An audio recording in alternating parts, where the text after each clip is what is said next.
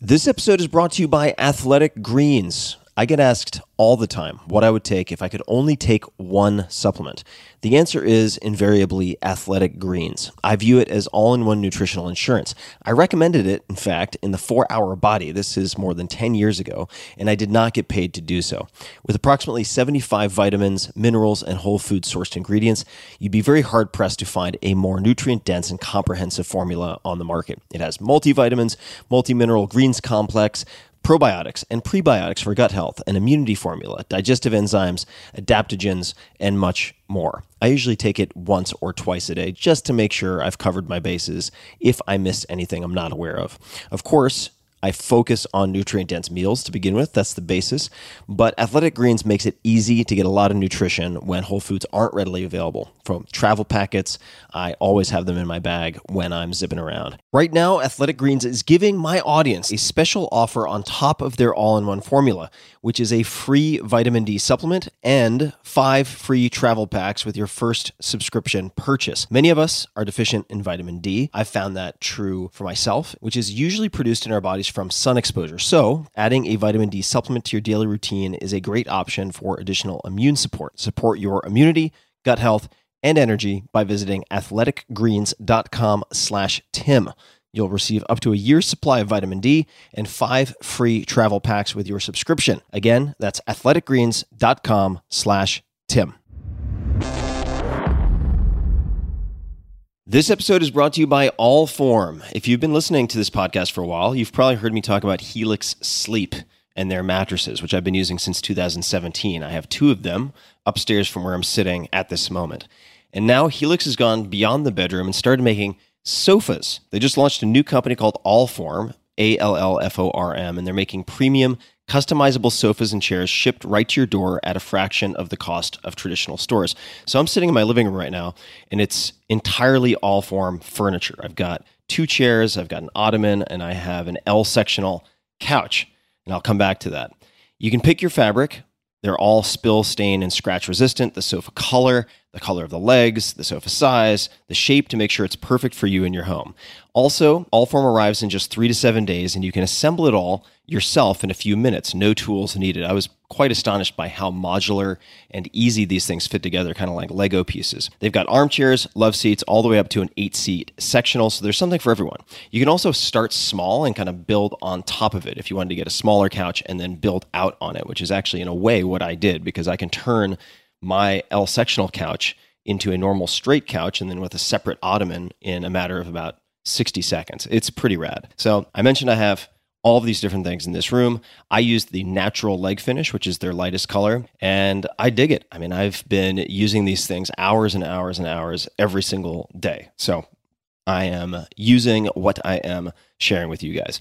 And if getting a sofa without trying it in store sounds risky, you don't need to worry. Allform sofas are delivered directly to your home with fast free shipping, and you get 100 days to decide if you want to keep it. That's more than three months, and if you don't love it, they'll pick it up for free and give you a full refund. Your sofa frame also has a forever warranty that's literally forever. So check it out. Take a look. They've got all sorts of cool stuff to choose from. I was skeptical and it actually worked. It worked much better than I could have imagined, and I'm very, very happy. So to find your perfect sofa, check out allform.com slash Tim. That's A-L-L-F-O-R-M dot com slash Tim. Allform is offering 20% off all orders to you, my dear listeners, at allform.com slash Tim. Make sure to use the code Tim at checkout. That's allform.com slash Tim and use code Tim at checkout. Optimal minimal. At this altitude, I can run flat out for a half mile before my hands start shaking. Can I answer your personal question? Now would seem an appropriate time. What if I did the opposite? I'm a cybernetic organism, living tissue over metal endoskeleton.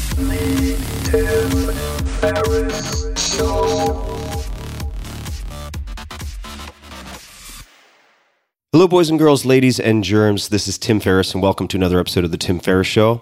My guest today is John Doerr. D O E R R. You can find him on Twitter at John Doerr. John is an engineer, venture capitalist, and the chair of Kleiner Perkins, as well as the author of the number one New York Times bestseller, Measure What Matters. He has just written his new book, Speed and Scale subtitle An Action Plan for Solving Our Climate Crisis Now. This is something that has really been on my mind, and I'm thrilled to have him on. Was an original investor and board member at Google and Amazon, helping to create more than half a million jobs. A pioneer of Silicon Valley's clean tech movement, Doerr has invested in zero emission technology since 2006. He's passionate about encouraging leaders to reimagine the future from transforming healthcare to advancing applications of machine learning. Outside of Kleiner Perkins, Doerr works with social entrepreneurs who are tackling systemic issues across climate, public health, and education.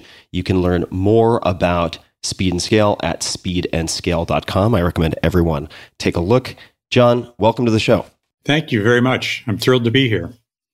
I am very excited to explore many, many facets of your life and certainly current interests. And I wanted to start with perhaps the first visit or your relocation to Silicon Valley. How and why, I suppose why most important, did you end up in Silicon Valley initially? I came to Silicon Valley in the summer of some graduate studies I was doing in Boston. And I came there with no job, no place to live, and no girlfriend. My beloved Anne had dumped me and fled herself to Silicon Valley because I was persistent, is the way I'd put it. And so she found herself a great summer job at Intel. I didn't know where she was working.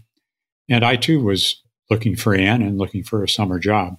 So I rented a $55 a month garage apartment in the hills above Stanford and set out to cold call my way into some kind of summer opportunity. And this was just at the same time, Tim, you'll remember this, that Intel invented the 8 bit microprocessor, the 8080, which was the engine that MS DOS ran on and Microsoft Basic and so forth. And lo and behold, I got myself an internship at Intel. And the first day that I showed up for work, guess whose office was down the hall from mine? Well, Anne Howland. She was not pleased to see me, but took the better part of the summer to put the relationship together, back together, I'll say. And now we've been married 43 years. so that is a huge win and certainly persistence rewarded.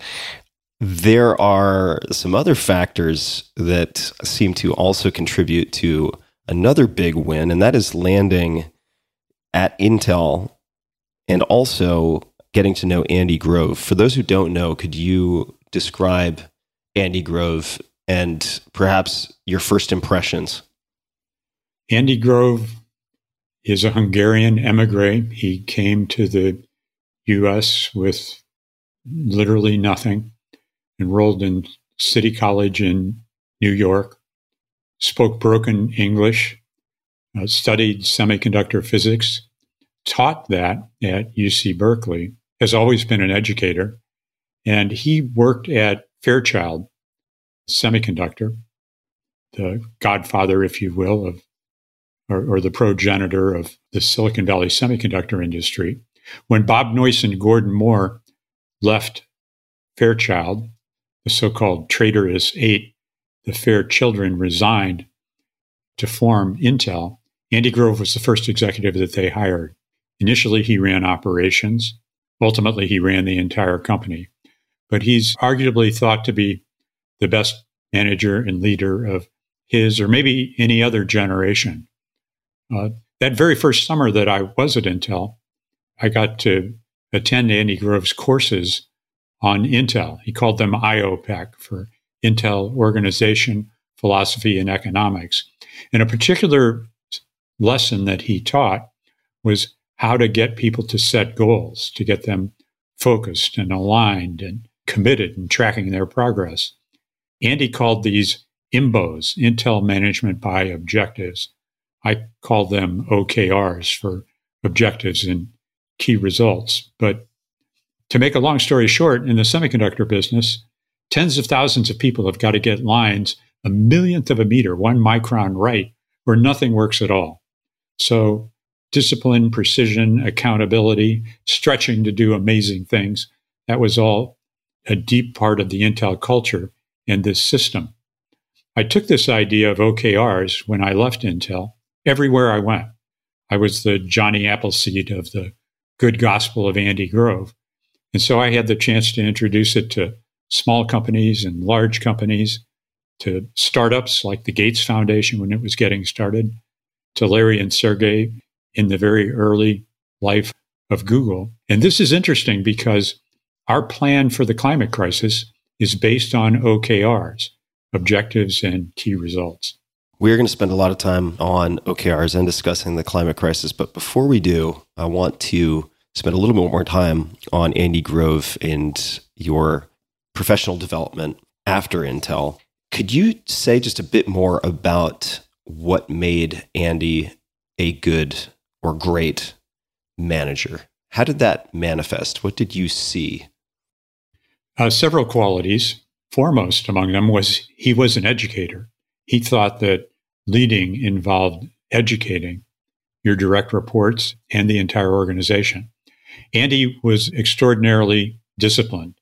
He was also ruthlessly intellectually honest. And you always knew where you stood with Andy. He was gifted and skilled at confronting problems without confronting people. Sometimes and very often in business, in fact, those two distinctions get unfortunately mixed up. During my first summer assignment at Intel, my job was to build benchmarks comparing Intel processors to the competition, which was Motorola. I did that. Andy Grove saw one of my training sessions and drafted me to travel with him to Europe to train the Intel European organization and compete to win business at three very large accounts. This was quite a heady experience, a thrill for, as you can imagine, a summer intern. But he became a, a mentor, a valued advisor, and gave me my fair share of tough love. when he gave tough love, this is something I'm trying to develop as a skill myself candid feedback, this ruthlessly intellectual honesty. Do you recall how he did that with you, for instance? How he would deliver that so that it would be perceived as being tough on the problem, but not abusive to the person? It was always balanced, but direct. So he'd say, John, I love your potential at Intel, but you have failed miserably to communicate with the field organization the crisis that we're having with our 16 bit microprocessor. And he had, I remember when I told Andy that I was going to leave Intel to join a venture capital firm of all things. Well, he had the ability to reach inside your chest and grab your heart, hold it in his hands in front of you, and really question not just what you were doing, but why you were making that decision. So he was a role model for more than the company, far more than me, I think for the whole innovation industry in his tenure. Before you made your decision to become a venture capitalist or to pursue venture capital, and please correct me if I'm getting this wrong, but while at Intel, you made what, what people might think of as an unusual request to be transferred from the Santa Clara headquarters to the Chicago sales office. Why did you do that, if I'm getting my research right? You're right. That's impressive. My initial assignment at Intel was in engineering and then in product management.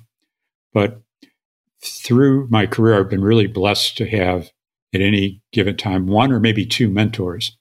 And my mentor, Jim Lally, advised me, John, if you ultimately want to be a marketing manager or a general manager, you're going to succeed or fail based on your ability to motivate others to get sales, to generate revenues, to have happy customers. And you're never going to learn that skill if you stay in the factory. You should go out to the field, take on a quota, carry a bag, solve problems for customers, sell, make your commission or fail at it, motivate others to do the same. And so he pushed me out of the offices. It was a great gift. And I decided I'd go around and hire myself a field sales manager, somebody to manage my career. I settled on Chicago. And that year and a half, helping people succeed with Intel's new microprocessors was one of the most gratifying times of my career. Was that an easy decision to make an easy recommendation to accept? The reason I ask that is that you have technical training and coming into Intel as an engineer, at least what I've seen in some places in Silicon Valley, is a disdain by the technical for the non technical, for marketing and sales on some level. Did you see the value in that recommendation immediately? Did it make sense to you, or was there some resistance? Yes, I seized it. There were a couple of reasons for that. First of all, I love people and selling, consultative selling. And I'm not talking about flogging breakfast cereals, but solving real technical problems is a very high calling. Uh, the second is my father, who's my hero, was also an engineer and a sales leader and an entrepreneur. So, in many ways, my career choices are reflections of his choices and his great advice.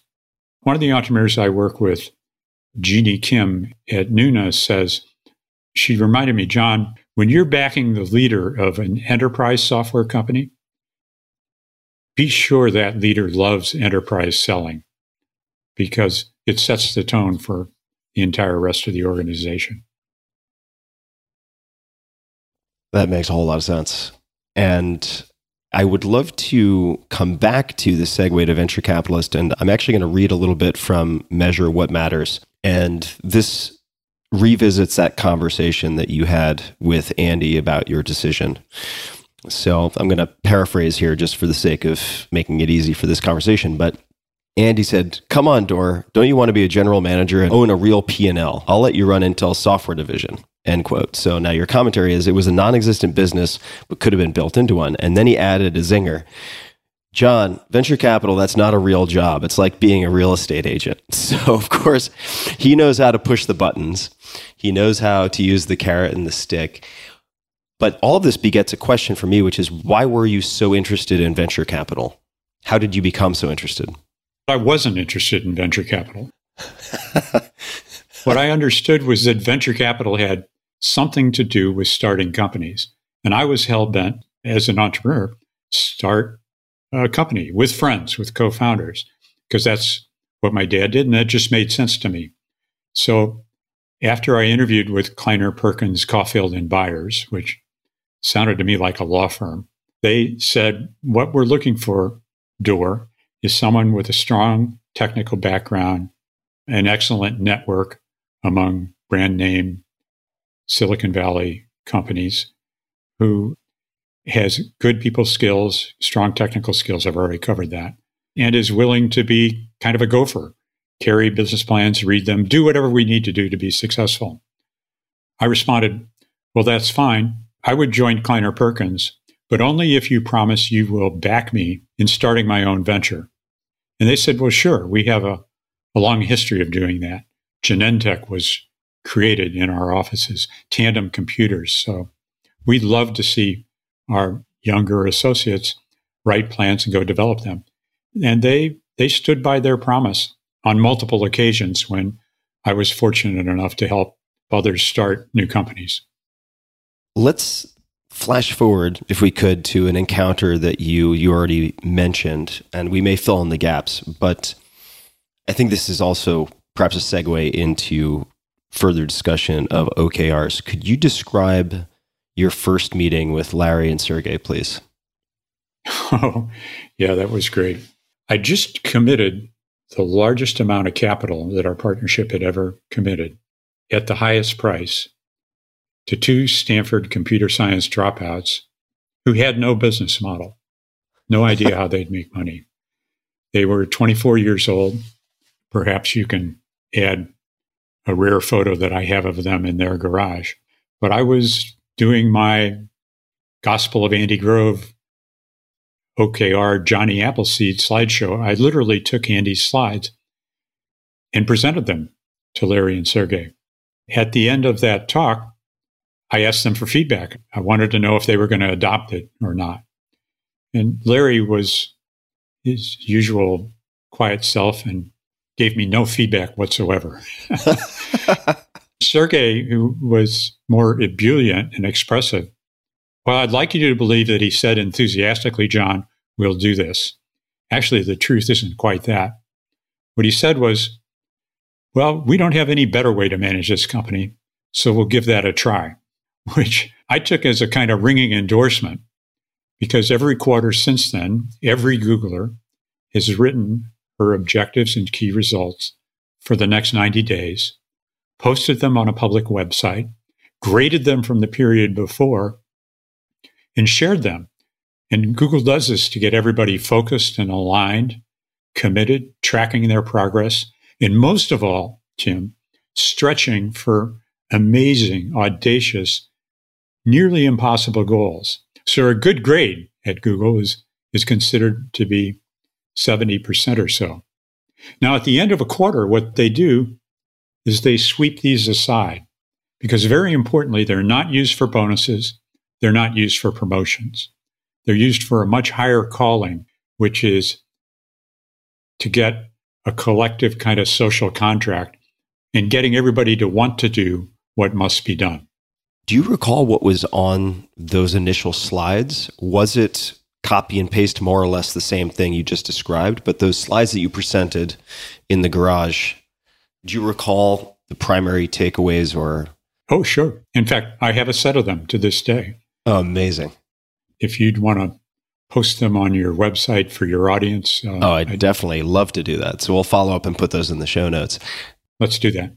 Why did you present that to them? Was it to try to provide them with a framework for ultimately executing on a business model once they identified one? Was it for some other purpose? It was simply so that they could achieve operating excellence, maintaining their culture as they grew faster than anyone ever had attempted before. They may not have known how they were going to make money, but they were very clear on their mission and their values.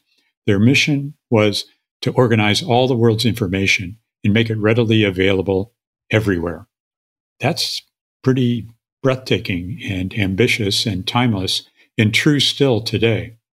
To do that while you're trying to constantly improve the product and recruit more talented people to go faster, you want to have a a sturdy, reliable way to set goals, check goals, get everybody aligned around really owning and wanting to do the right thing. I'll never forget some sessions I had with Larry Page. Every quarter, for a long time, for many years, he would review the individual objectives and key results for every engineer at Google. This would take him a day and a half or more per quarter. And of course, he walked the talk. He would stand up in front of all the employees, Eric, Larry, Sergey, and they'd show their individual OKRs graded, as well as the OKRs for the entire organization. And here's one remarkable thing, Tim. Those goals, those OKRs, to the best of my knowledge, never leaked. It was part of the Google culture that that information, which was very business sensitive and confidential, could be shared and kept within the organization. That is really remarkable just to try to wrap your head around, especially as they began to scale and add such tremendous headcount. At the time, if we could peg a date to it more or less, what year was that first deck? That first OKR session? Yeah. The first OKR session with Google was in 1999. Okay. This is two years before I moved to Silicon Valley. And part of what impresses me about your career and experience is the the breadth of investing that you've done. Uh, you've invested in so many different sectors, so many different types of companies. You mentioned this was the largest capital commitment that the partnership had made to date. Why did you decide that was warranted, and how did you convince the other partners that this was a good idea? Well, it, it was certainly a group decision. And while I was the advocate, there were co sponsors. It was a controversial decision, which is true, I think, of many great investment decisions. If it's obvious, then someone else will have done it before or everyone's doing it. But this was, you'll recall, I think about the 18th search engine. And Kleiner had invested in an earlier portal and search company called Excite, which became Excite at Home. And so there was some coordination, I guess I'll call it, or maybe just best practices of making sure that Excite had bid to try to acquire Google in the early days. I think they offered a million dollars, which the founders wisely rejected. And Google had a stronger technology by far than Excite did. And so the idea of an 18th search engine didn't phase me one bit. I'll never forget my first conversation with Larry Page when I asked him how big Google would be. And he told me $10 billion. Remember now, this is around 1998. This is at a time when you still dialed up to get into the internet. I about fell out of my chair. I said, Larry, surely you mean market cap at 10 billion. He said, No, John, I mean revenues. Search today is just in the very beginning. In fact, it's a very crummy experience. I want the search system to be able to answer any question that's asked of it, and indeed to anticipate what our users want to know. So I'm a sucker for big ideas and big dreams. And certainly Google was one of the largest that I'd ever seen. Hmm. And was part of that just looking at the numbers they already had? Was it your engineer's assessment of the technology? I understand that Larry and Sergey, I mean, they're called the Wonder Twins for a reason, right? They're incredibly impressive. And there is that sort of force of intellectual horsepower and personality. But as the 18th search engine, were there just characteristics of the technology or the growth trajectory that were unlike anything that you'd seen before? Well, beyond the brilliance of the founders and my belief, which I was shouting from the treetops, that the internet at that time had been underhyped, it was going to be very, very large. There were three other key observations. The first of which was their search was much better. This notion of PageRank, which was we're going to return results not based on keywords, but on how many pages point to the page or the answer in question, produced a demonstrably better experience. The second observation was because of that, their numbers were off the chart. And so the growth rate was unlike anything we'd seen for any other service. And finally, coming from the technology industries, from Intel and networking companies, it didn't take a great leap of imagination to see that search well done could transform everything. And so we put those together, and that compelled us to fight to win the opportunity to invest. Well, that turned out. That turned out quite well. I'd say on almost every level. Is it true, and I should probably know this, but since you mentioned it, PageRank, in part was PageRank named PageRank because of the last name of Larry Page, or did that have nothing to yes, do with it? Yes, absolutely it was. Uh, the, the, the founders, in fact, the whole place is still a great deal of fun. But the original name for the product, I think, at Stanford was Backrub, back reverse ranking links of relevance.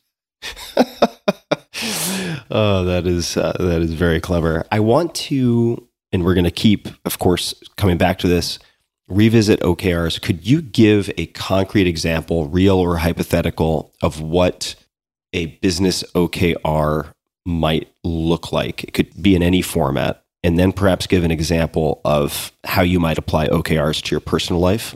One business, one personal. Could my business one be applying OKRs to the climate crisis? Yes. Good. Let's do the climate crisis first and foremost.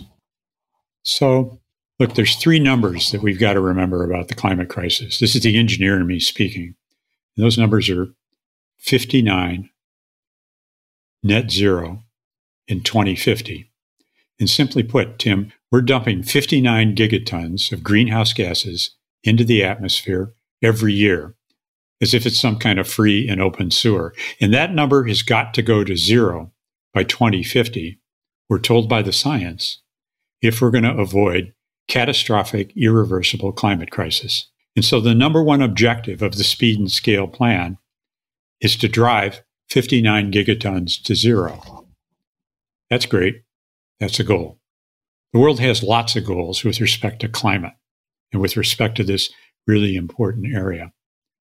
But a long list of menu options is not a plan. A list of hopes and dreams or despair and anger, that's not a plan either.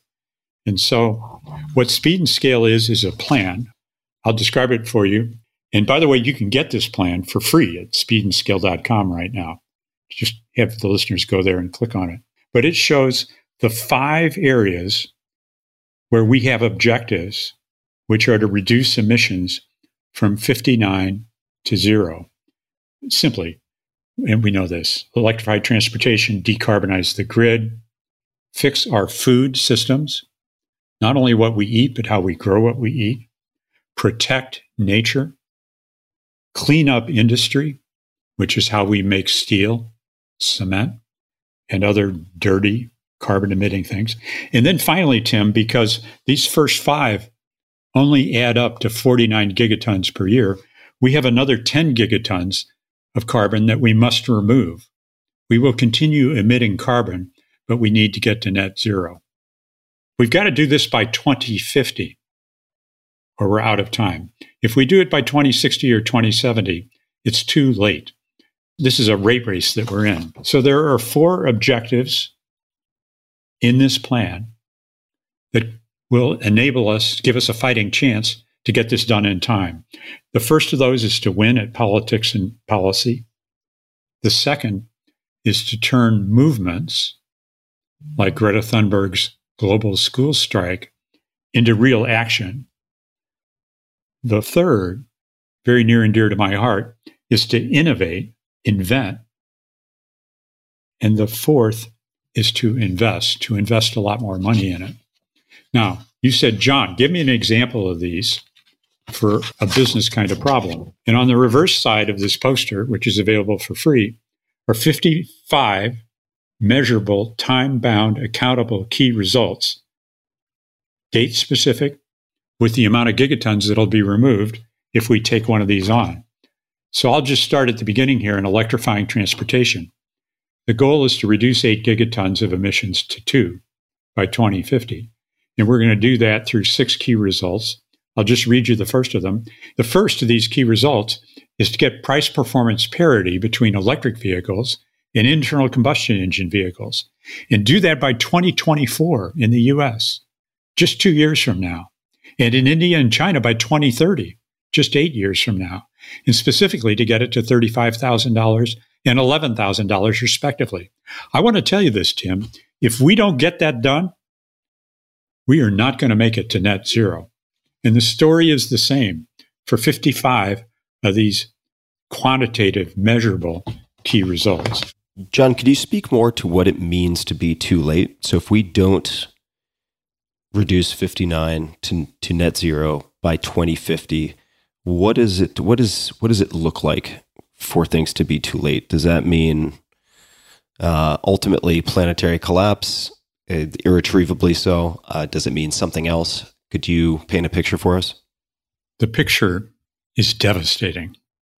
One of the things that inspired me to do this work was a recent book by David Wallace Wells called The Uninhabitable Earth. I recommend it. It's a terrifying picture of the coming devastation from global warming.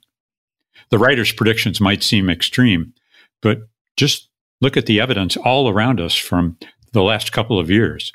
We've had devastating hurricanes, biblical floods, record wildfires and heat waves, massive droughts. And since we won't be getting to net zero anytime soon, it's safe to say that our future is going to be even worse. According to the latest report from the UN's Intergovernmental Panel on Climate Change, we have a global carbon budget of 400 gigatons. 400 gigatons. That's the maximum that we can emit to have a decent chance to limit global warming to one and a half degrees Celsius and avoid an irreversible climate disaster. Now, Tim, at the current rate for global emissions, we're going to blow through that budget in less than seven years. That's why we're joining Jeff Bezos, Christiana Figueres, and John Kerry in saying we must cut drastically now. This is the decisive decade. If we don't get a 50% reduction by 2030, we're screwed. Just a quick thanks to one of our sponsors, and we'll be right back to the show. This episode is brought to you by ShipStation. The holiday season is fast approaching, and we know that people will be buying more stuff online than ever before. All of these trends to e commerce have been accelerated due to COVID and much more. If you're an e commerce seller, are you ready to meet the demands of a record breaking online shopping season? Be ready with ShipStation. ShipStation.com is the fastest, easiest, and most affordable way to manage and ship your orders. In just a few clicks, you're managing orders, printing out discounted shipping labels, and getting your products out fast. Happier holidays for you and your customers. ShipStation takes the hassle out of holiday shipping. No matter where you're selling, on Amazon, Etsy, your website via Shopify or other platforms, ShipStation brings all of your orders into one simple interface. And ShipStation works with all of the major carriers USPS, FedEx, UPS, even international. You can compare and choose the best shipping solution every time, and you can access the same postage discounts that are usually reserved for large Fortune 500 companies. It's no wonder that ShipStation is the number one choice of online sellers. And right now, my listeners, that's you guys, can try ShipStation free for 60 days when you use offer code TIM. Just go to the homepage, shipstation.com, click on the microphone at the top of the homepage, and type in TIM, T I M. That's it. Go to shipstation.com, then enter offer code TIM. Shipstation.com. Make ship happen. So let me ask a question because I'm sometimes asked by listeners what keeps me up at night. And for the last few years, especially the last year, it has been climate change and just looking at the canaries in the coal mine and where the trend lines are headed. I mean, that sort of existential distress has been palpable for me. And in my exploration of different technologies, different startups, different policymakers, different policies for that matter, there's no shortage of will proposals to address climate change. There are many movements. A lot of people are upset and trying to get attention, but it's unclear to what end. Why has there been so little progress on getting closer to net zero? Well, it's a very hard and complex problem. But there are three really big rocks, big obstacles that are standing in our way. First, we've got to overcome the entrenched incumbents that now rely on fossil fuels. And that includes multinational oil companies and heavy coal consumers like China and petrostates like Russia. China recently announced it's going to stop building coal fired power plants in other countries but it also needs to accelerate its commitment to get off coal inside China. This is why the climate summit in Glasgow, COP26, is so important. The second big challenge is to speed innovations, for example, in batteries and in clean energy, so that we can turn the green premium into a green discount. We're already at the point where it's going to clearly cost more to ruin the planet than to save it. But we need additional breakthroughs to get global adoption of clean energy with speed and scale. The third obstacle is that up to now, we haven't seen a pragmatic action plan to fight climate change. We have not had a plan that shows exactly how we're going to get those 59 billion tons of carbon out of the atmosphere in time. Speed and scale is our attempt to fill that gap. Let's dig into a number of the bullets that you mentioned, specifically the innovate slash invent and invest categories. And the reason I'm focusing on those is we can come back to win at politics and policy and to converting movements to action. But since a lot of people listening may feel like they're in a position, either as a founder or an engineer or otherwise, to innovate and invent, or they're in a position with capital to invest, I'd love to approach this from a retrospective if you're open to it. So I sent some of my rapid fire common questions to you and your team ahead of time. And one of those questions is how is an apparent failure set you up for later success? Or do you have a favorite failure? And the cliff notes here which I'd love to hear you expand on, was 1 billion in clean tech and then Fisker slash Tesla.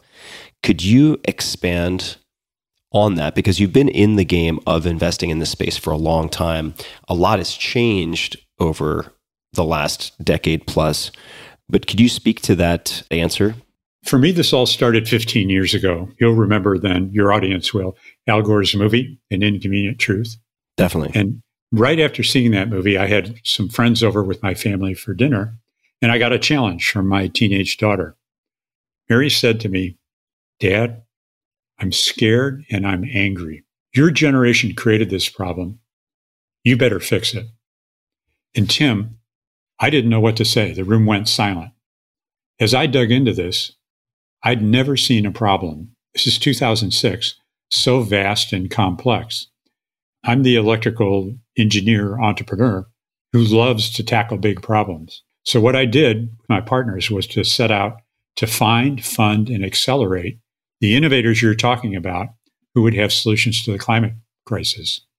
We couldn't just sit back in our offices on Sand Hill Road and and wait for business plans to come in. We, we searched the world from the Mojave deserts to the Brazilian rainforest. We convened meetings of top scientists. We advocated for more funding for R&D. We met with hundreds, actually nearly a thousand entrepreneurs, and even hired my personal climate hero, Al Gore, to join Kleiner Perkins. We invested a billion dollars starting in 2006 in 100 different clean tech companies and most of them failed. I've got a lot of scar tissue. We had our share of failures. And failures come with the territory in the innovation business. But we stood by these entrepreneurs, Tim. And that billion dollars today is worth 3 billion. What I learned from that experience is that clean tech takes more time, more money, more guts with longer horizons. And uh, the innovators, the entrepreneurs, need to, in Andy Grove speak, be ruthlessly intellectually honest about where the risks are in their venture, get those risks up front, remove them with early dollars. And if the risks are way downstream, think twice or even three times about pursuing that because it will take longer. It will take more capital. You'll be fighting incumbents there will be a groundswell of public demand and appetite, and ultimately, I believe, institutional support. Today, 2021, 15 years later, are very different times than 2006. But this is not for the faint of heart.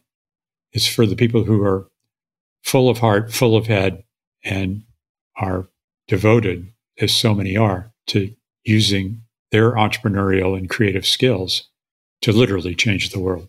I would love to look at this a little further because I'm committing a lot of my own capital to startups who I hope can move the needle with getting to net zero and in many other capacities.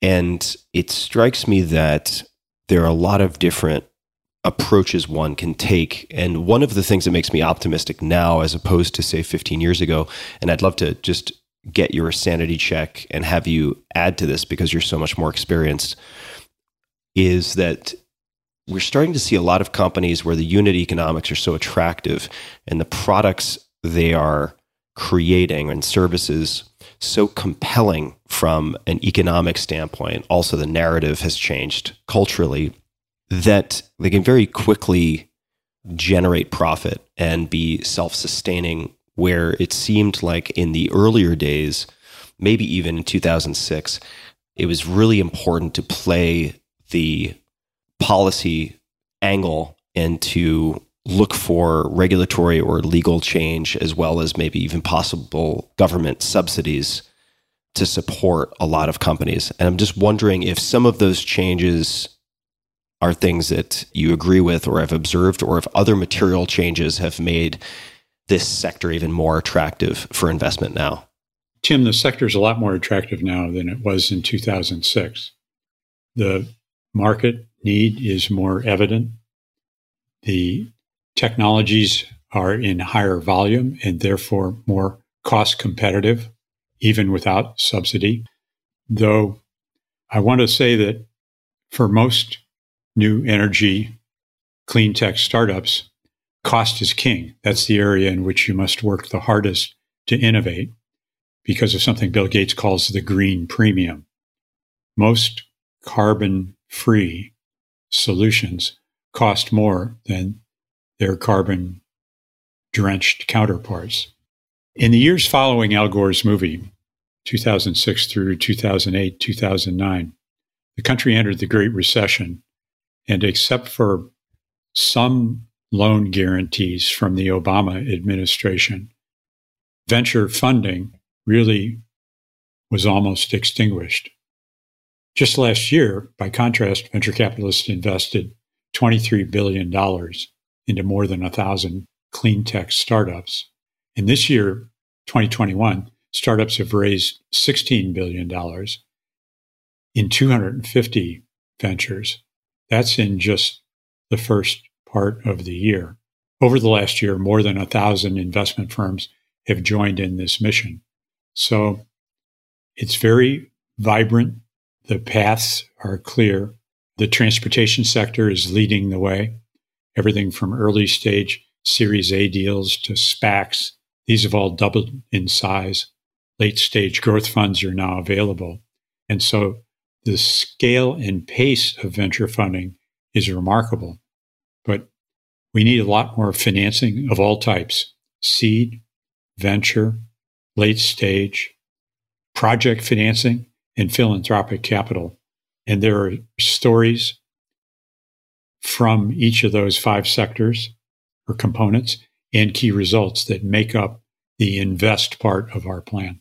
Could you give another example? Could be personal, could be from a past company that folks might recognize, whether it's a Google or an Amazon, could really be anything. But could you give another concrete example of what OKRs might look like for those people at home who are thinking how they might create OKRs for themselves? And we're going to come back to discussing speed and scale and the various multi pronged approach. But I'd love to just make it exceptionally clear to everybody listening what OKRs are and, like you said, how they differ from what people might consider goal setting. OKRs stands for objectives and key results. The objective is what we're trying to achieve. The key result is how we're going to get it done.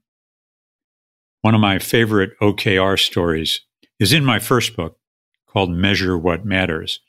And that's when Larry Page and Sergey Brin turned to Sundar Pichai, who at the time was a Google product manager.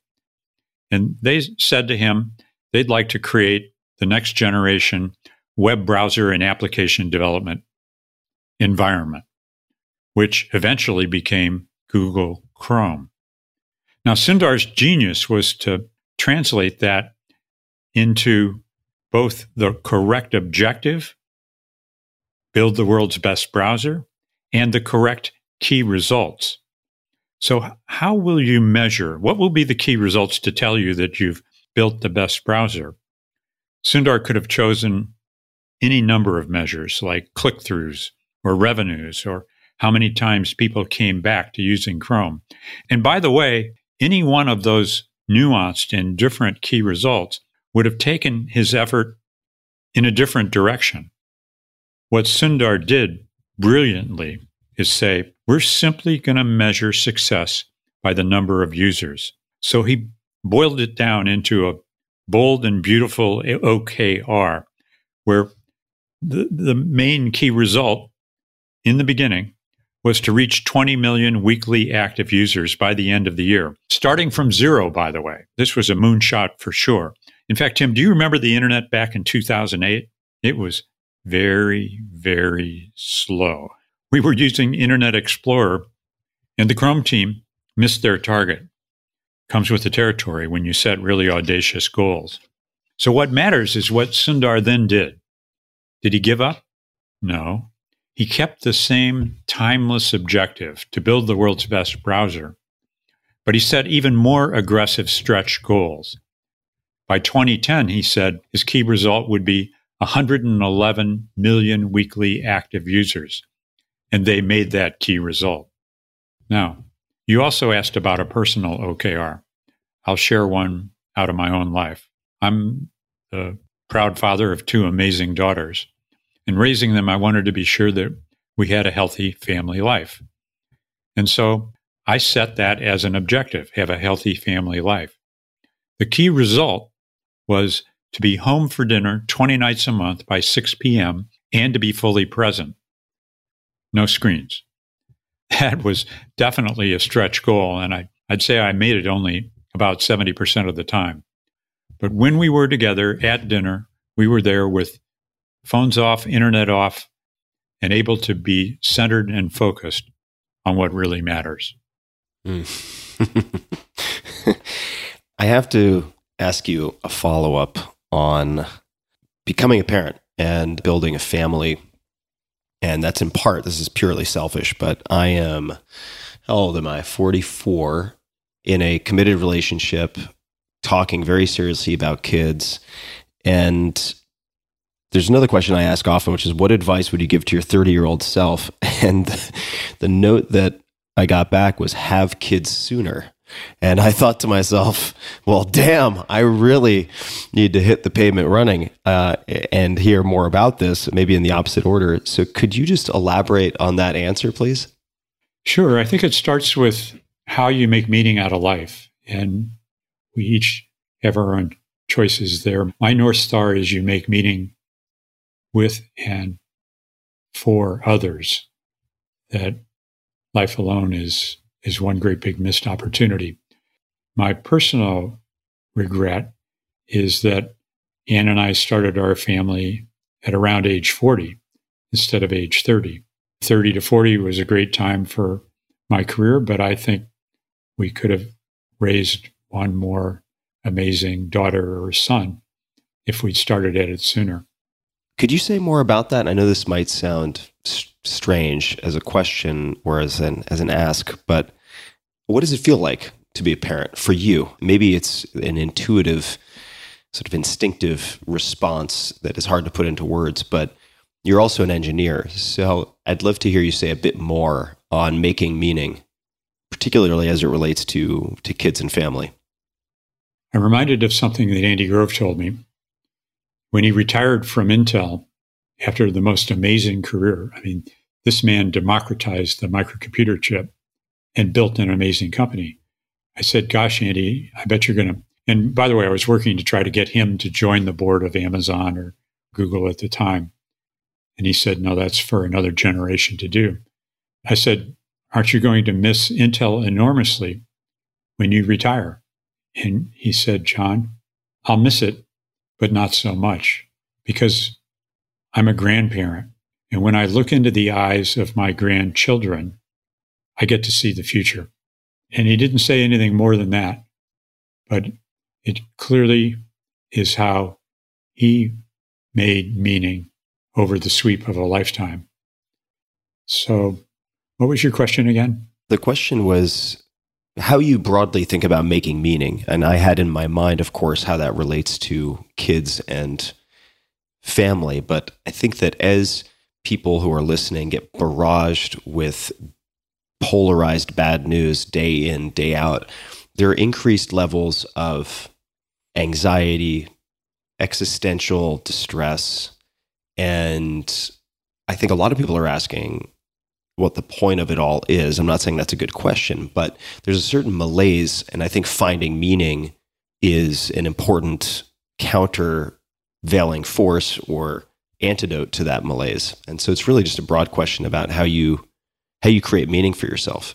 I do it in relation with others, with family, with entrepreneurs that I get to work with, with friends, with policymakers. I'm a introverted engineer, but also avid networker. I'm talking about the kinds of networks that are built and sustained over a lifetime. How do you make meaning out of life? I currently think that I may require kids to fully answer that question well. and uh, a friend of mine once told me the story. He's in his, his 60s now. Maybe actually, no, he's in his early 70s, grandparent and he said when he had his first child, which he had late, his brother said to him, welcome to the human race. That was his comment when he had his first kid. And I feel like there's probably a lot to that. So, how do I create meaning right now? I mean, this might sound really strange, but I try to, I make meaning out of bonds with others and trying to alleviate suffering. And Perfect.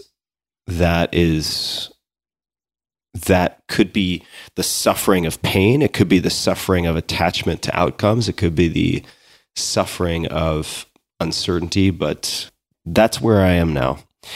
We'll see where it goes. So, right now, for me, making meaning is to give a healthy climate to the future generations. I believe we owe it to them for them to enjoy the opportunities in nature and in the lives that we have. I think I'm also converging on that, and that that will be more palpable for me once I have kids. And I don't want to take us off track, but uh, I remember hearing from someone who's focused on artificial intelligence or the threats of artificial intelligence say that whenever he's discussing it with anyone, he asks them two questions. One is, do you know how to code? And the other is, do you have kids? And he said, unless the answer is yes to both of those, he really doesn't spend a lot of time in the conversation. But coming back to climate crisis and solutions, and you're talking about building relationships, you've mentioned two names Al Gore, Bill Gates. Where do you have differences of opinion, the three of you, on the state of affairs or the value of different solutions and approaches? Where have you guys had spirited debates? First of all, and this is really true, they, each of them, have given, for all practical purposes, their lives to this mission, the climate crisis. Yes, Bill cares enormously about public health and healthcare, but if we have a billion climate refugees, the people least responsible for this problem are going to pay the highest price and they're least capable of dealing with it, and that's the world's poor. I am probably not as optimistic as Bill or Al are, but I'm very hopeful. And my concern is that on this quest, we are fast running out of time. Al, especially, and Bill as well, are stunned by the declines in the costs of solar energy and wind, renewable alternatives to fossil fuels, which the IEA, among others, have said we've got to stop burning to make electricity. But I think it's really a balance between deploying more now of what we have and we know works while we're investing for the new. It's the now and the new. I think Bill Gates has great confidence in the new and the role of innovation. And I share a lot of that optimism with him. I do think there's, to your earlier point about motivation, besides Al and Bill, who are working this full time, I'm really struck by something that Barack Obama said about the climate crisis, which is, and our obligation. He said, We're the first generation to feel the effects of climate change, and the last generation who can do something about it, which really conveys, I think, the responsibility and the urgency that we have to, to tackle this problem.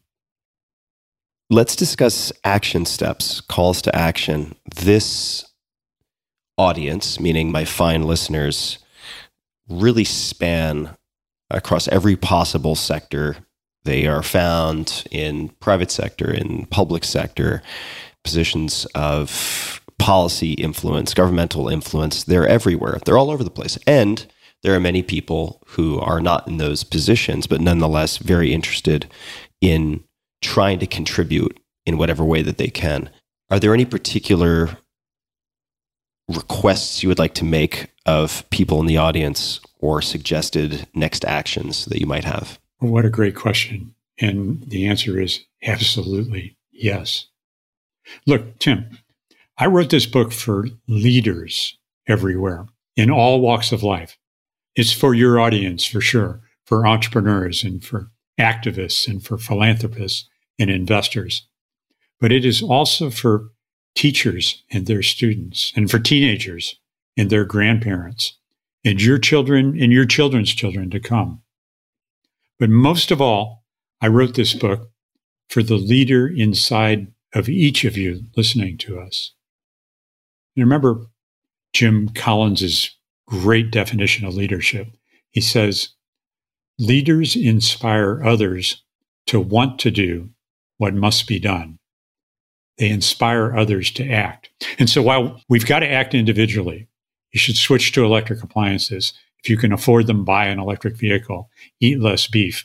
Individual action is not going to be enough, not nearly enough. If we're going to get to net zero, we need massive global action. And an example of that is to pressure our utilities to clean up their electric grids. That's collective action. Make electric vehicles cheaper and available at scale. That takes collective action. Transform our food system. Eliminate food waste. That takes collective action. So we really need the leader inside each of your listeners to decide this is their North Star. And then they're going to organize to support candidates who are committed to climate action. They're going to push their employer to make net zero commitments. They're going to support and, in fact, become entrepreneurs who innovate like crazy. We need investors to push companies for big emissions cuts. All of this needs to happen. And we have to get halfway there by 2030. We've got to improve at least 8% per year against a monumentally hard goal because we're at 59 gigatons right now. That's going to get worse before it gets better. We're going to go from 7 billion to 10 billion people. And so I like to say this is the mother of all markets. It's also the mother of all problems. But we can do it, especially if we've got a clear plan. And my understanding is that people can find free resources, a lot of what we've talked about in terms of options for action that you and certainly your team have thought through based on OKRs and timelines, deliverables, et cetera. They can find those at speedandscale.com. Is that the best resource for people? That's certainly a place to start get the plan there. Also, get this book. And I'm not saying it to sell the book, but there's a bibliography. The book doesn't have appendices, it has resources. And so there's another 40 or so books. There's every advocacy group. There's every investor that's working in the field. I think of this book as a field manual, a guide that I'm determined to update on the web and in print form until we get this job done the work, by the way, I want to give credit to the teams of policy experts and scientists. I'm an engineer, Tim, and I have a hard problem with words. It's really hard for me to write and write things well. So the truth is, I cheat. And easily half of this book are verbatim conversations with 35 different climate leaders, stories from Mary Barra, who's running General Motors, and what it was like for her to decide to stop making internal combustion engines. Or take Christiana Figueres, who ran the Paris Accords the last time. She tells in the book what her hopes and dreams are for the coming Glasgow COP26. Or an entrepreneur, Bruce Nilles, who shut down more coal fired power plants in the US than I think any individual. So 35 different conversations, a field guide, a plan, an action plan for solving the climate crisis. So it sounds like people will not only get inspiration, which is sort of that initial push in a sense, but also the instructions so that when they're pushed in a direction or pulled in a direction, they actually have practical next steps that they can take. And certainly two of those right now would be going to speedandscale.com and getting Speed and Scale subtitle and action plan for solving our climate crisis now. This is something I am thinking about all the time. So I was very, very happy to have you on, John. I've been looking forward to this conversation. I think it's a critical conversation, maybe the critical conversation that more people should be having right now. Is there anything else that you would like to say? Any closing comments, any requests of my audience before we bring this conversation to a close? Yes, there is. And thanks for giving me the opportunity to do that. I think it's important and been an important part of my learning to realize that climate change is the world's biggest inequality machine. I've said before, those that suffer the most, who will suffer the most, did the least to cause this. And those who cause the most are best equipped to escape the consequences. And so our work in this field needs to be guided and grounded in a deep sense of climate justice and equity, both at home and around the world. That all sounds great. What it really means is we need to acknowledge the differences between the developing poor countries and the developed countries because there are vast differences, disparities in their ability to move away from fossil fuels and in how fast they can do this. Specifically, the countries who have contributed the most to the crisis, and the US is the greatest, really must help finance the transition for developing nations. We've also got to be mindful of the millions of everyday workers whose livelihoods are tied to fossil fuels. They deserve retraining, quality job opportunities, and pollution free neighborhoods. The United States must go first. And so, just in the last couple of days, Biden agreed to double the U.S. commitment towards the $100 billion per year fund that the developing world and the Paris Accords called for. But it's not yet enough. If there's a rallying cry for where we stand today on this existential crisis, this mission, it's, it's not enough. We've got to act with greater speed and scale.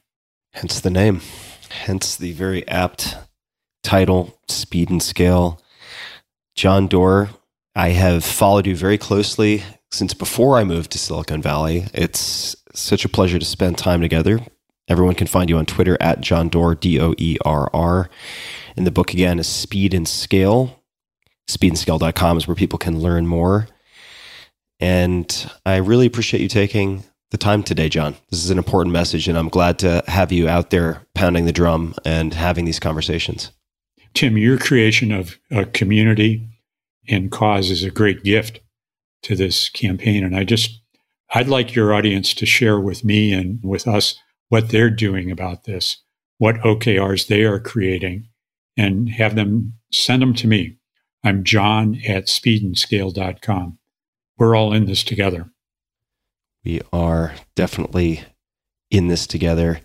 And I imagine you will get some OKRs via email. So thank you for that. And to everybody listening, I will include the links to everything we've discussed, resources and more. Perhaps we'll have that photograph of Larry and Sergey and yourself in the garage, and perhaps even that initial presentation as a uh, as a lure to get people into the resources at tim.blog forward slash podcast. And until next time, take care, be safe, think long term. Long termism is important, and we are all in this together. And until next time, thanks for tuning in. Hey guys, this is Tim again. Just one more thing before you take off, and that is Five Bullet Friday. Would you enjoy getting a short email from me every Friday that provides a little fun before the weekend? Between one and a half and two million people subscribe to my free newsletter, my super short newsletter called Five Bullet Friday. Easy to sign up, easy to cancel. It is basically a half page that I send out every Friday to share the coolest things I've found or discovered or have started exploring over that week. It's kind of like my diary of cool things. It often includes articles I'm reading, books I'm reading, albums, perhaps, gadgets, gizmos, all sorts of tech tricks, and so on that get sent to me by my friends, including a lot of podcast guests. And these strange esoteric things end up in my field, and then I test them, and then I share them with you. So if that sounds fun, again, it's very short, a little tiny bite of goodness before you head off for the weekend, something to think about. If you'd like to try it out, just go to tim.blog slash Friday. Type that into your browser, tim.blog slash Friday. Drop in your email and you'll get the very next one. Thanks for listening. This episode is brought to you by Allform. If you've been listening to this podcast for a while, you've probably heard me talk about Helix Sleep and their mattresses, which I've been using since 2017. I have two of them upstairs from where I'm sitting at this moment. And now Helix has gone beyond the bedroom and started making sofas. They just launched a new company called Allform, A L L F O R M, and they're making premium customizable sofas and chairs shipped right to your door at a fraction of the cost of traditional stores. So I'm sitting in my living room right now, and it's entirely Allform furniture. I've got two chairs, I've got an ottoman, and I have an L sectional couch. And I'll come back to that. You can pick your fabric. They're all spill, stain, and scratch resistant. The sofa color, the color of the legs, the sofa size, the shape to make sure it's perfect for you and your home. Also, Allform arrives in just three to seven days, and you can assemble it all yourself in a few minutes. No tools needed. I was quite astonished by how modular and easy these things fit together, kind of like Lego pieces. They've got armchairs, love seats, all the way up to an eight seat sectional, so there's something for everyone. You can also start small and kind of build on top of it if you wanted to get a smaller couch and then build out on it, which is actually, in a way, what I did because I can turn my L sectional couch into a normal straight couch and then with a separate ottoman in a matter of about 60 seconds. It's pretty rad. So I mentioned I have all these different things in this room. I used the natural leg finish, which is their lightest color, and I dig it. I mean, I've been using these things hours and hours and hours every single day. So I am using what I am sharing with you guys. And if getting a sofa without trying it in store sounds risky, you don't need to worry. Allform sofas are delivered directly to your home with fast free shipping, and you get 100 days to decide if you want to keep it. That's more than three months, and if you don't love it, they'll pick it up for free and give you a full refund. Your sofa frame also has a forever warranty that's literally forever. So check it out. Take a look. They've got all sorts of cool stuff to choose from. I was skeptical and it actually worked. It worked much better than I could have imagined, and I'm very, very happy. So to find your perfect sofa, check out allform.com slash Tim. That's A-L-L-F-O-R-M dot com slash Tim. Allform is offering 20% off all orders to you, my dear listeners, at allform.com slash Tim. Make sure to use the code Tim at checkout. That's allform.com slash Tim and use code Tim at checkout. This episode is brought to you by Athletic Greens. I get asked all the time what I would take if I could only take one supplement. The answer is invariably athletic greens. I view it as all in one nutritional insurance. I recommended it, in fact, in the 4 Hour Body. This is more than 10 years ago, and I did not get paid to do so. With approximately 75 vitamins, minerals, and whole food sourced ingredients, you'd be very hard pressed to find a more nutrient dense and comprehensive formula on the market. It has multivitamins, multi mineral greens complex, probiotics and prebiotics for gut health, an immunity formula, digestive enzymes, adaptogens, and much more.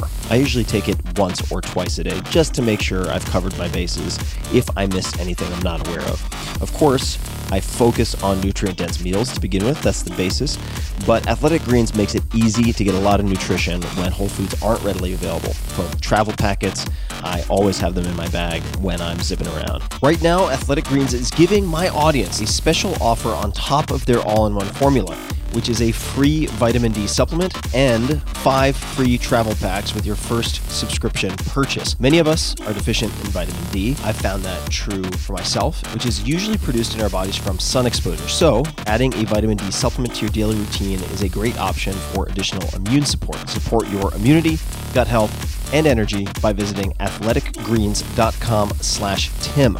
You'll receive up to a year's supply of vitamin D and five free travel packs with your subscription. Again, that's athleticgreens.com slash Tim.